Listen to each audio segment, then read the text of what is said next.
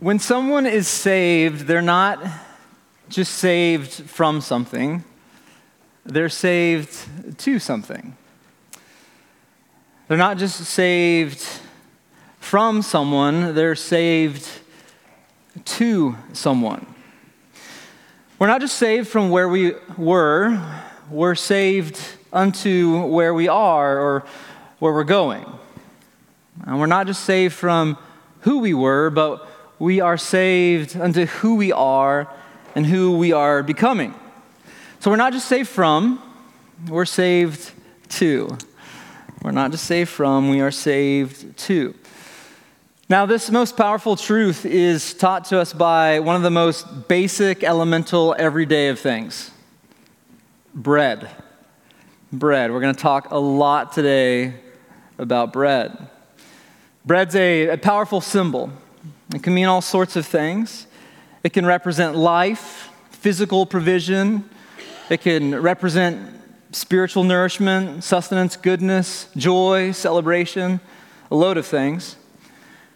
And so we're going to dig into that today as we go on exploring the ancient Jewish feasts. And we're going to look at one that is called the Feast of Unleavened Bread, which I realize that, that most of us probably don't know much about, and that's okay, but its meaning uh, is significant. It's loaded with goodness and beauty and truth. And I, I pray that uh, we'll see why by the end of the day, and I believe it will challenge us. I believe it will challenge us. If we have the ears to hear it, I think it will reshape how we go about our days as apprentices of Jesus. Now, we are in a series on the feasts, and we have been looking at how God has appointed sacred rhythms for his people the one and the seven, the, the weekly Sabbath, and then seven annual feasts. Why? Well, that God might show who he is and what he's done and what he's going to continue to do as he fulfills his promises, so that God's people might know who they are and whose they are. In other words, he's appointed these sacred rhythms to train our imaginations that we might see reality as reality is. So here's a brief overview of those feasts just to catch us up to speed. So the first one was the weekly one. This is Sabbath, this is rest. And then the seven annual ones are Passover. And then you can distill each one of these down to a word. So Passover is about redemption. Unleavened bread, today's feast, is about cleansing. First fruits is about resurrection. Pentecost is about the Spirit. Trumpets, gathering. The Day of Atonement, repentance. And the Feast of Tabernacles is about presence. And when you put all these together, what God has done in his, his divine brilliance is to show us a portrait of Jesus. So the flow of these throughout the year point us to a portrait of Jesus. Because Jesus has invited us into the joy of his rest, the rest that comes by redemption from slavery, cleansing from sin, giving resurrection life by his Spirit, gathering for himself a people of repentance who delight to live in God's holy presence. So, in that sentence, you can see each one of those key words that is a summation of that feast. These feasts were not just for a holiday, these feasts were to show who the Holy One is and what he's doing.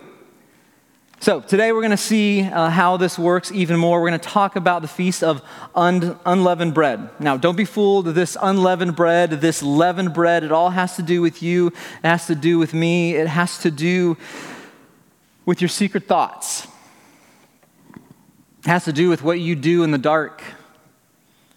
It has to do with your relationships, it has to do with your devices, it has to do with how you eat and how you drink, it has to do with what you pursue, it has to do with what you give your attentions to, it has to do with in whom or what you place your trust, it has to do with how you think and how you act. So it's kind of important on every, every level. See, it has to do with what we're saved from and what we are saved to. So let's talk about this Feast of Unleavened Bread now. Let's follow the, the trail of crumbs, so to speak, to Jesus because it leads us brilliantly and precisely in a very fine tuned way to Jesus. So let's talk about bread. Our houses, they are filled with leaven. All of our houses, they are filled with leaven, from bagels to, to biscuits, donuts to goldfish, pretzels to French bread, to the glorious smelling homemade half domes of sourdough that make dieting really hard when some of you are really good at sourdough and it comes our way. Our houses are full of leaven. I mean, there's bits, there's, there's pieces of, of leaven in our pantries, right? In, in our toasters. And houses all over the world are full of leaven because bread is one of the most elemental foods found all across the globe. Now, imagine, imagine having to get rid of every bit of leaven from your house. Like, this is a monumental task, a Herculean effort. Every last bit removed from your house. That would take a lot of looking and scouring and cleaning and, and sweeping and, and vacuuming. It's a serious deep clean. I mean, there's going to be a Cheerio hidden under a couch cushion somewhere, right? And if you have toddlers, the places Cheerios can be found is just insane. So imagine you had to re- remove all of it from your house. Well, this is what the Jewish people have done for centuries, right? Before the spring feast of the Passover, the house would be cleaned, would be cleansed from all of this leavened food stuff. And this is called the Feast of Unleavened Bread, uh, Hag HaMatzot. Uh, and so uh, everything would have to be cleared out of the house before the Passover meal. So traditionally, this, this cleansing of the house is a full family affair. Uh, for some, it would take about a month. Others would do it in a few days, but it'd have to be done right before the feast of Passover. And so, again, full family affair. Usually the, the full family would clean, but uh, primarily the, the wife would clean, but then keep a few hidden pieces she would take about 10 different crumbs or, or bits of leaven and hide those somewhere in the house as, as kind of this game of, of hide and seek that was part of this whole ritual. Well, before the Passover would begin, the father and the kids would go through the house with some candlelight and look for these last crumbs, these 10 bits of leavened bread. And so uh, the father would be armed with a candle and a feather and a wooden spoon, and they would go from room to room holding up the candle in the dark, trying to find these last bits of leaven. And when uh, he or the kids all found it, the candle would be set down, and they would take, the father would take that feather and then softly sweep the crumbs of, of leavened bread into that wood spoon, and, and that leaven would be carried on that wood spoon. And then he would wrap up those bits uh, into uh, a linen cloth or, or some type of uh, bag, and he would say, Now I have rid my house of leaven. And then the next morning, uh, they would take that, that bag of leaven and they would go throw it into um, a fire at the synagogue, and it would be burnt up, gone, put away. The ceremonial cleaning of the house is called the Bedikat Chametz, uh, and all the leaven would be gone. All gone. No bagels, no, no donuts, right? No, no Wonder Bread, no pretzels, no biscuits, not for a week. No leavened bread for a week, not a Cheerio in sight, right? What kind of bread could they eat? Unleavened bread. What's this called? Matzah bread, right? Matzah bread. Well, what is what is the is matzah? It's it's like a flat cracker, basically. That's all. Each one of those is a whole loaf, but it just doesn't rise. It's just just flat as as can be. So this is the unleavened bread that they could eat. This is going to be very, very important. It's important for the Passover meal. It's very important for the seven days of this feast. Now, with those things said, let's reread our passage and try to understand uh, the beauties that are, that are hidden in it. So, again, Leviticus chapter 23, verses 4 through 8. These are the appointed feasts of the Lord, the holy convocations which you shall proclaim at the time appointed for them. The first month, on the 14th day of the month at twilight, is the Lord's Passover. And on the 15th day, so that next day, the 15th day of the same month, is the feast of unleavened bread to the Lord. Right? For seven days you shall eat unleavened bread. On the first day you shall serve a holy con- you shall have a holy convocation. You shall not do any ordinary work, so it's a Sabbath, but you shall present a food offering to the Lord for seven days. On the seventh day is a holy convocation. You shall not do any ordinary work. So it begins with the Sabbath, it begins with rest, and it ends with rest. Okay, so what do we find out in here? Well, this feast is linked to the feast of the Passover. They're, they're intertwined. The Passover lamb is, is killed in twilight of the, at twilight on the 14th, and then as the day changes and the, in the Hebrew reckoning of time, the, the day begins, remember, with night, and then it goes to day. So from the 14th goes the 15th, and then they, they eat the Passover meal as it turns to night on the 15th, but then that starts a week, seven days of this feast of unleavened bread. Begins with the Sabbath, begins with rest, ends with rest. Okay, so no leavened bread for a whole week. Exodus chapter 12 is going to give us some more information on, on this. Exodus 12, verses 14 through 16. This day shall be for you a memorial day, and you shall keep it as a feast to the Lord throughout your generations. This is really important to God. And this is not just some trivial thing. There's meaning to this that every generation of human being needs to know. So, throughout your generations, as a statute forever, you shall keep it as a feast. Seven days you shall eat unleavened bread, and on the first day you shall remove leaven out of your houses. For if anyone eats what is leavened from the first day until the seventh day, that person shall be cut off from Israel. Okay, this is important. This is a big deal to God. We'll find out why. On the first day you shall hold a holy assembly, and on the seventh day a holy assembly. No work shall be done on those days, but what everyone needs to eat, that alone may be prepared for you. Okay, so verse 5 here tells us that uh, if somebody eats leavened bread throughout this feast, it's kind of a big deal. It's, it's a big deal. This is a serious thing. That's interesting. Well, verse 17 through 20, we learn a little bit more. you shall observe the feast of unleavened bread, for on this day I brought your hosts out of the land of Egypt. Oh, okay, now we get to the why. We get to the why. Therefore, you shall observe this day throughout your generations as a statute forever. In the first month, from the 14th day of the month at evening. And so he continues on here. Now, this, this feast commemorates God's people leaving slavery in Egypt. This is why it's, it's done. So recall, God's people were slaved, uh, enslaved in Egypt under a tyrannical Pharaoh. Right? In the land of Egypt, they were there for centuries. And eventually, God heard his people's cries. He sends a redeemer. What's the redeemer's name? Moses, right? He sends Moses as his agent of redemption to lead the people out of the land of slavery, out of the land of death.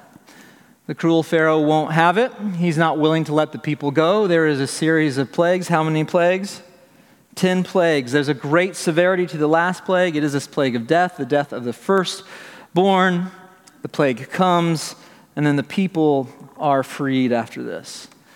Now, on the night of Passover, when death passes over the homes that had the blood of the innocent lamb painted on the doorposts, after, after that meal, after the Passover, God's people are then to leave. They're to leave in haste. In other words, they don't have time to bake bread like they would normally bake bread, to put, to put the yeast or the leaven in it and have it rise. They don't have time. They are to leave swiftly. So they are to eat with their sandals on and to take their unleavened bread with them and leave slavery, leave death, and head into life and freedom, into the promised land.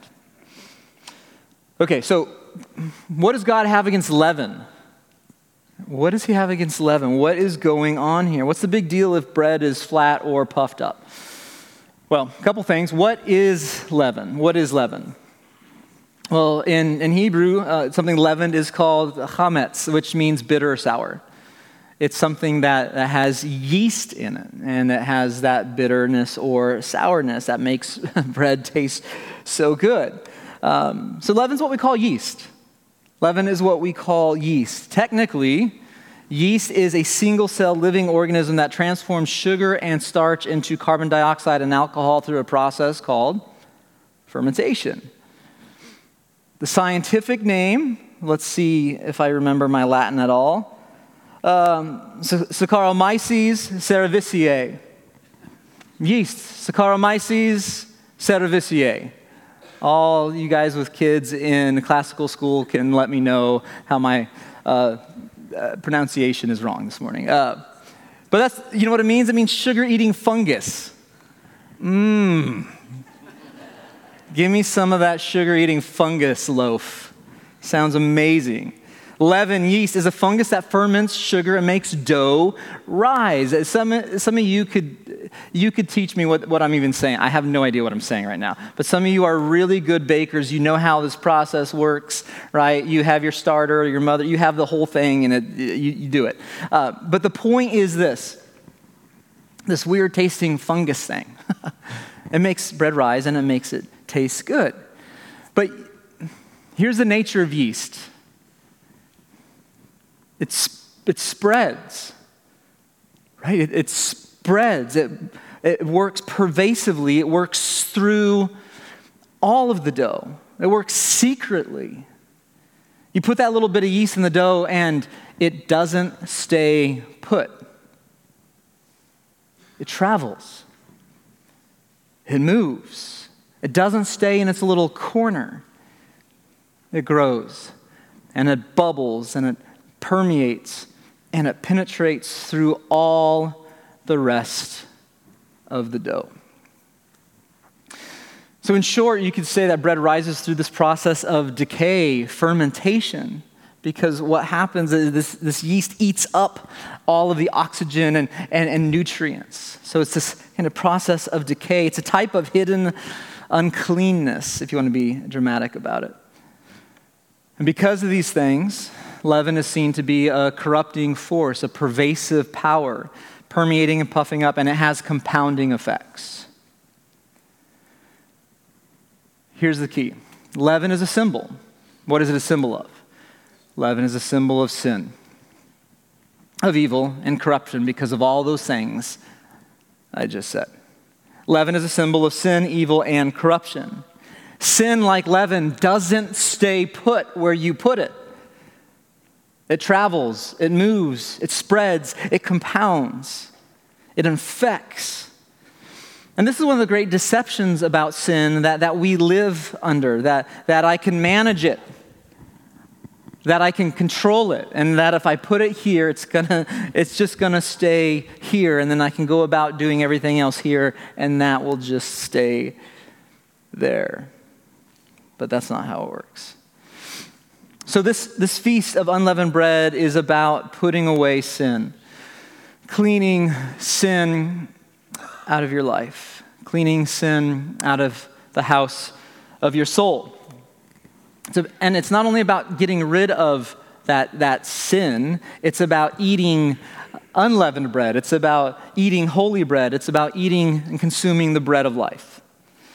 So, it's a feast that, uh, when you get down to the heart of it, it's a feast about cleansing about purification, about sanctification, cleansing from corruption, cleansing from sin, cleansing from slavery, leaving behind evil and destructive forces. Again, it was a reminder of quickly leaving Egypt, quickly leaving behind the death and slavery that they knew, and entering into a whole new way of being. Okay, so I imagine you're starting to see then now how this ancient feast and these odd details tie in with who we are and what it means to walk as Jesus' apprentices daily. But let's, let's pull some of these pieces together because there's, there's some big ones and some little ones that fit together brilliantly. So, first, uh, again, in our story of the Exodus, God's people, they're in slavery, right? They're in slavery. God brings liberty through the Passover. The lamb is slain. They are saved from death. Then they are told to leave the land of slavery quickly and to take with them unleavened bread. And in this transition, as they head out of their old life into their new, they are not to eat anything with leaven in it. Now, here's, here's the wild thing. When, when you put together these three feasts, and I get, I'm getting ahead of myself because I, I can't control myself. Uh, but because first fruits is next week. But Passover, the lamb is slain, Jesus is crucified. Unleavened bread, Jesus is buried, sin is put away. And then first fruits, when the, the, the first fruits of that barley season rise out of the ground, Jesus rises out of the ground. That's Holy Week. Look at that fine tuning. And that's just three of the seven.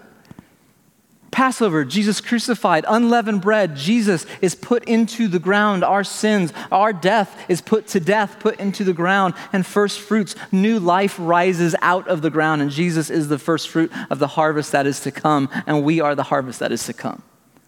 It's brilliant. It's incredible. So Jesus is our atoning sacrifice. He is the Lamb who died in our place. He is Lamb of God who takes away the sins of the world. Right, remember what John says, John the Baptist, right? That, that wild eyed prophet with honey and locusts, you know, in his teeth. And he sees Jesus come and he says, Behold, behold, right? The Lamb, the Lamb of God who takes away the sin of the world. Why did he say that? Because John knew about Passover. John knew about the temple system. John knew about sin.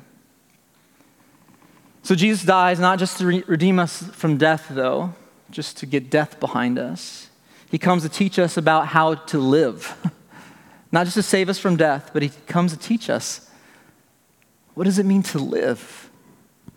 How do we live?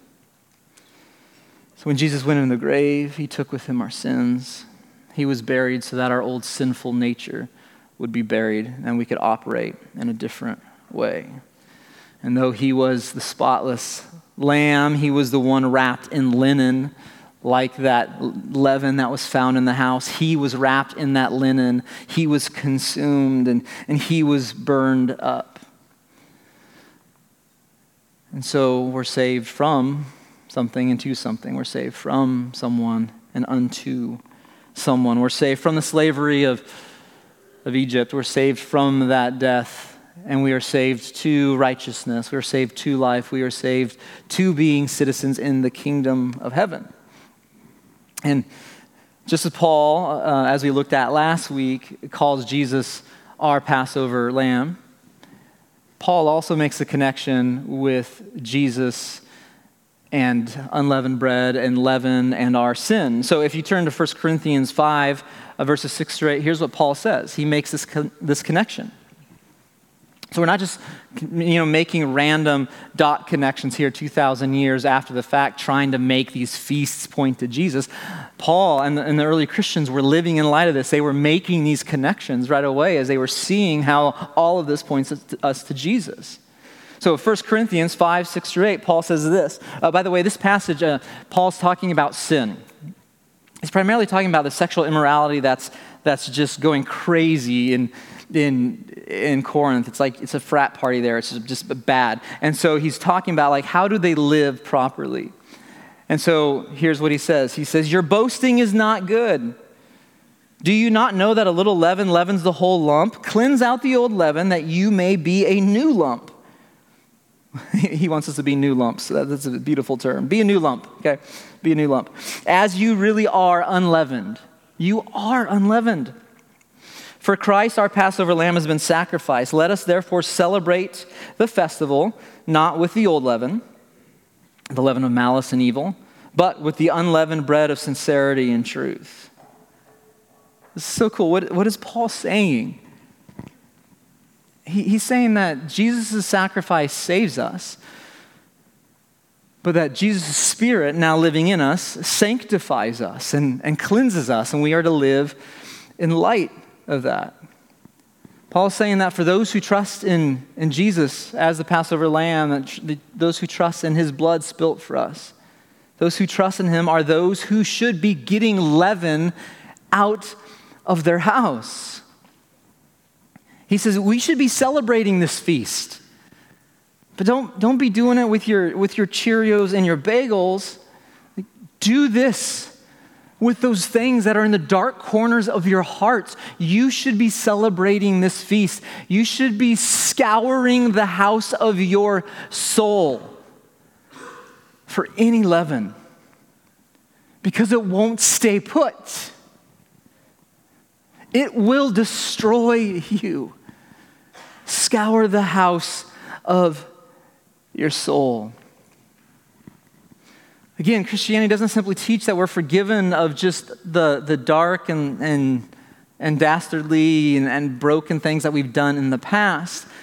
But Christianity teaches us that we are now given a new nature, so we are given a new way to live in the moment and a new future ahead of us. So it teaches us that the old sinful self is buried in the grave with Jesus, put in the grave like the leaven is put away, and we're risen with Jesus to new life and to, are to eat that, that holy, holy bread. So with the Spirit, we are now empowered, empowered to be cleaning our houses, cleaning our souls by His Spirit moving in us. See, Paul recognized the symbol of leaven as sin. And he saw all these ancient feasts pointing us to Jesus. Paul knew that Jesus died to redeem us and to justify us, and then also to regenerate us. That's this power of resurrection that begins within and then is ultimately fulfilled in, in, our physical body at some point. But he also teaches a doctrine of sanctification, of cleansing, that we are in process. Like, you don't just get saved and you're like, oh, done, perfect, right? Anybody in the room like that? Okay, good, because we'd have a long talk, right? We are saved to go through this now process of becoming like Jesus degree by degree. Now, Paul knew the Feast of Unleavened Bread showed our need to become more and more like Jesus, that we are to scour every nook and cranny the attics of our soul, the basement, the cupboards, that we are to hold up the candlelight of God's word to every shadow. I mean, come on. Look at the symbolism feather, candle, wooden spoon. What, what is buried and hidden in this? The father with his kids are going throughout the house, and the candle light is to reveal what, what is there. And then this feather is, is to sweep the, the, the sin onto this wooden instrument so that stuff gets carried away and burned and consumed. The Word of God comes to reveal the truth about reality, the truth about our souls, the, the truth about what we need to, to become more like Jesus. And then this, this feather that's representative of the dove, which is a symbol of the Holy Spirit, sweeps this, this sin, this corruption, this evil onto a wooden instrument. And with that wooden instrument, it is carried away and consumed, never to be seen again. That is, that's the Word of God, and that's the Holy Spirit. Spirit, and that's the cross of Jesus Christ. The fine tuning of what God has, has put into this world and, and baked into histories. It's incredible. It's incredible. Now, sin, um, what, what is this sin that is being put, put away? Uh, sin's a super unpopular word in, in, our, in our culture, but it's a good word, it's a helpful word. It's, it's a real needful word. What is sin? Well, sin is this destructive force that, that is in our lives. Sin tears things apart that are meant to be together. Sin disintegrates things that, that ought to be whole, and sin dehumanizes us. So, sin, um, the, the Hebrew word for sin is chata. The Greek word is uh, hamartia, and, and the, the basic meaning of it is, is to fail. So the Hebrew word chata means to, to fail. It's a failure. Hamartia is to miss the mark. So I imagine in the game today there's going to be a lot of chata, right? There's going to be some passes, right? There's going to be some field goal attempts that are nothing but pure chata, right? It's just, you get, you're going to say it. Like if there's a missed field goal, chata! Like fail, you failed us. You failed your attempt. Sin is a failure of love. Like, some, we have such messed up understandings of sin. We think sin is like all the like arbitrary do's or don't or arbitrary don'ts um, from a I don't know a, a grumpy cosmic killjoy of a God who's like certain fun things. He's like, don't do those. Sin is a failure to love God and to love people. It is a failure to love God and to love people. It is the miss the mark of being truly human. What does it mean to be truly human? You're made in the image of God. God is love, perfect love, self sacrificial, other centered love. And so when you are not loving other people and you are not loving God, you're missing the mark of who you are called to be. You are failing to be an image bearer, to live into the image bearing as you were made to do. Sin is a failure of love, failure to love God and to love others. I mean, we could go through so many ways that this happens. When you steal from somebody what is not rightfully yours, you are not loving or respecting that, that, that other person. It is a failure of love when you are using another human being in some objectifying way for your own physical pleasure, you're using them as an object and not seeing them as a person or an image bearer of God. You're not loving them or you're not loving God. Sin is a failure to love. We're slaves to it, unable to help ourselves, but Jesus, the Messiah, the spotless Lamb who takes away the sins of the world, has come Jesus is our unleavened bread. He is our unleavened bread. He is the bread of life. He calls himself the bread of life. Jesus, like matzah, is, is unleavened, has no corruption. He was sinless, innocent through and through. He never failed to love his Father. He never failed to love human beings. He never missed the mark he was as he was supposed to be. He, like the matzah bread, is striped and pierced and broken and consumed. And because of him, we can be made whole and healed. Now, sin can be overcome and buried because Jesus died for our sin. Because it's no longer us who lives, it's Christ who lives within us. So look at Galatians 2:20. Paul says, "I have been crucified with Christ. It's no longer I who lives, but Christ who lives in me. And the life I now live in the flesh, I live by faith in the Son of God who loved me and gave himself for me.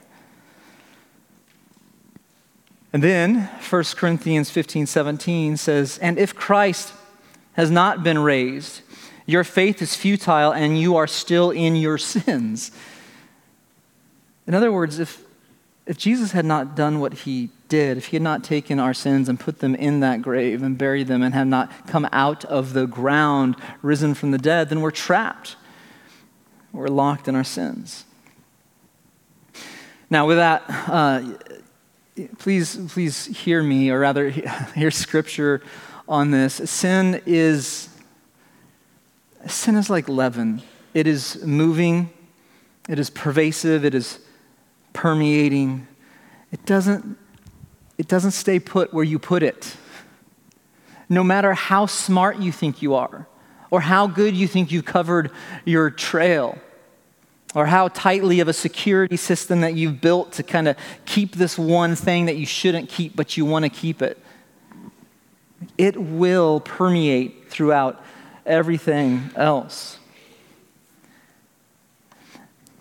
I just, I'll, I'll be real blunt. Many of you are trying to manage sin, and you can't. It will kill you. You cannot manage sin.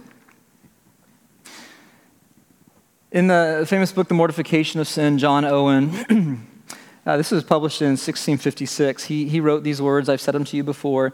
Do not, do you mortify? Do you make it your daily work? Be always at it whilst you live. Cease not a day from this work. Be killing sin, or it will be killing you. It will be killing you. Look, you cannot manage sin. You must mortify, mortify it.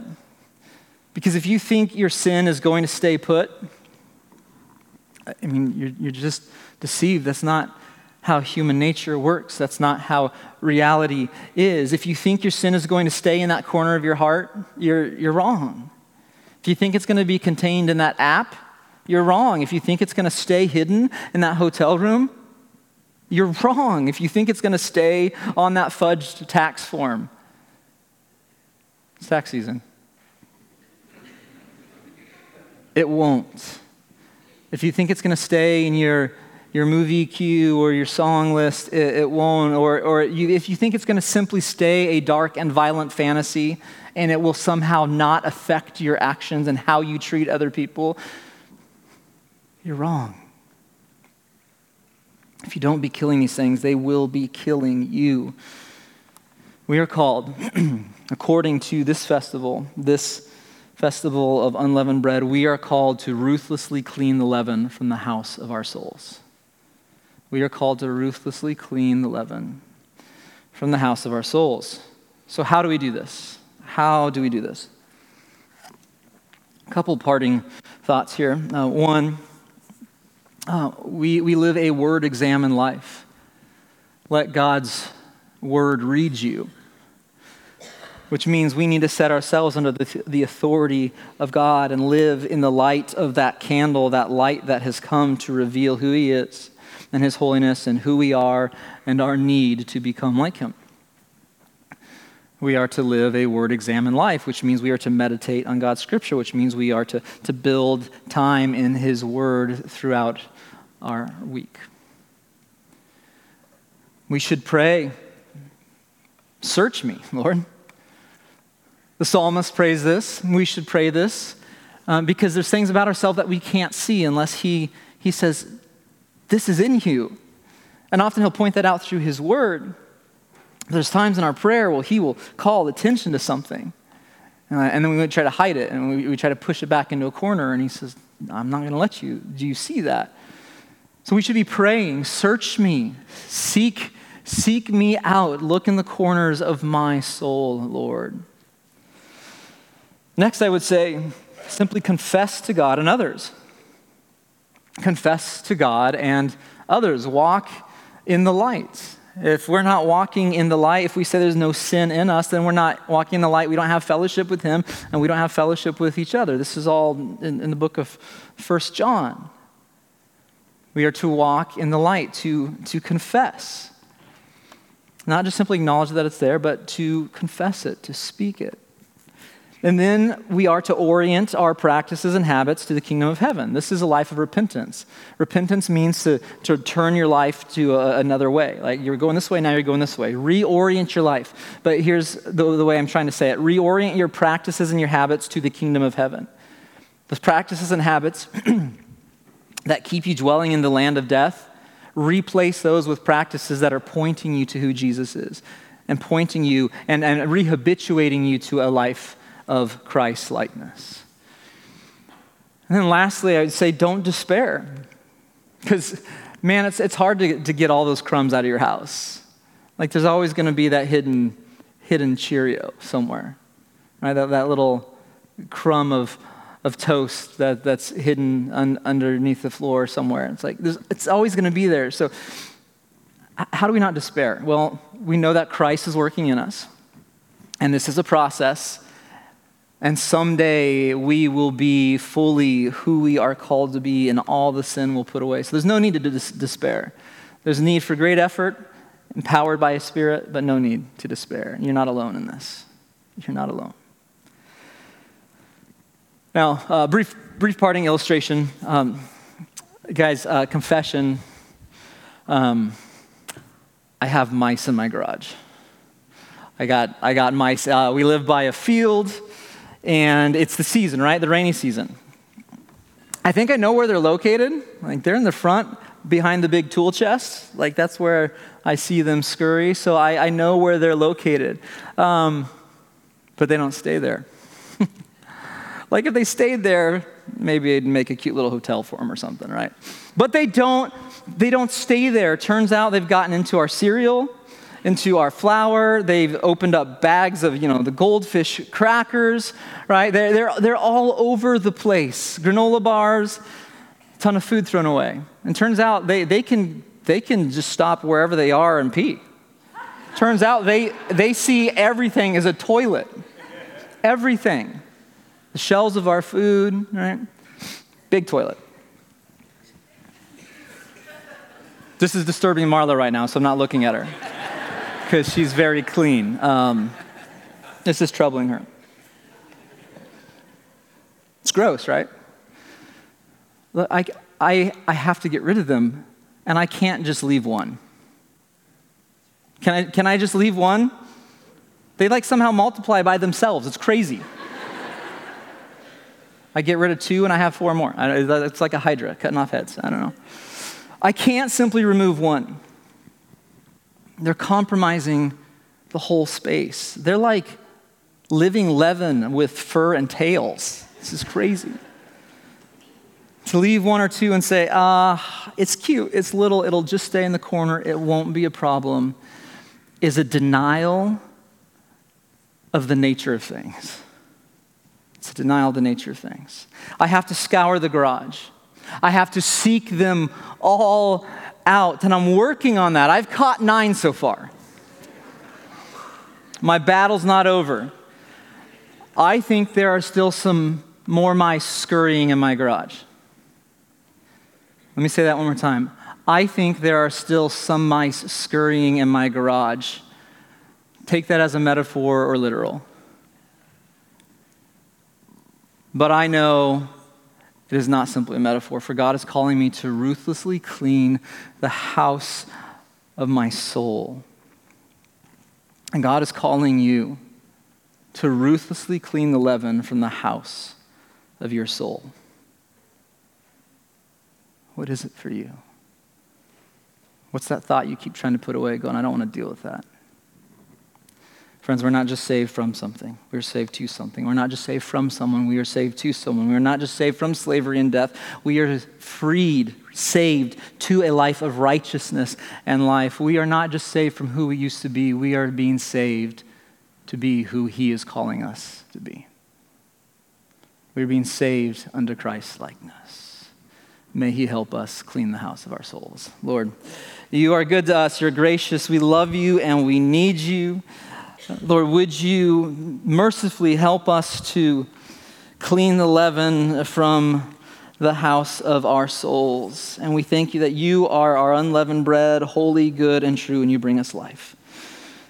Lord, may this be helpful. May your spirit work within us as we come to this table and as we worship and sing. It's in the name of Jesus that we pray these things. Amen.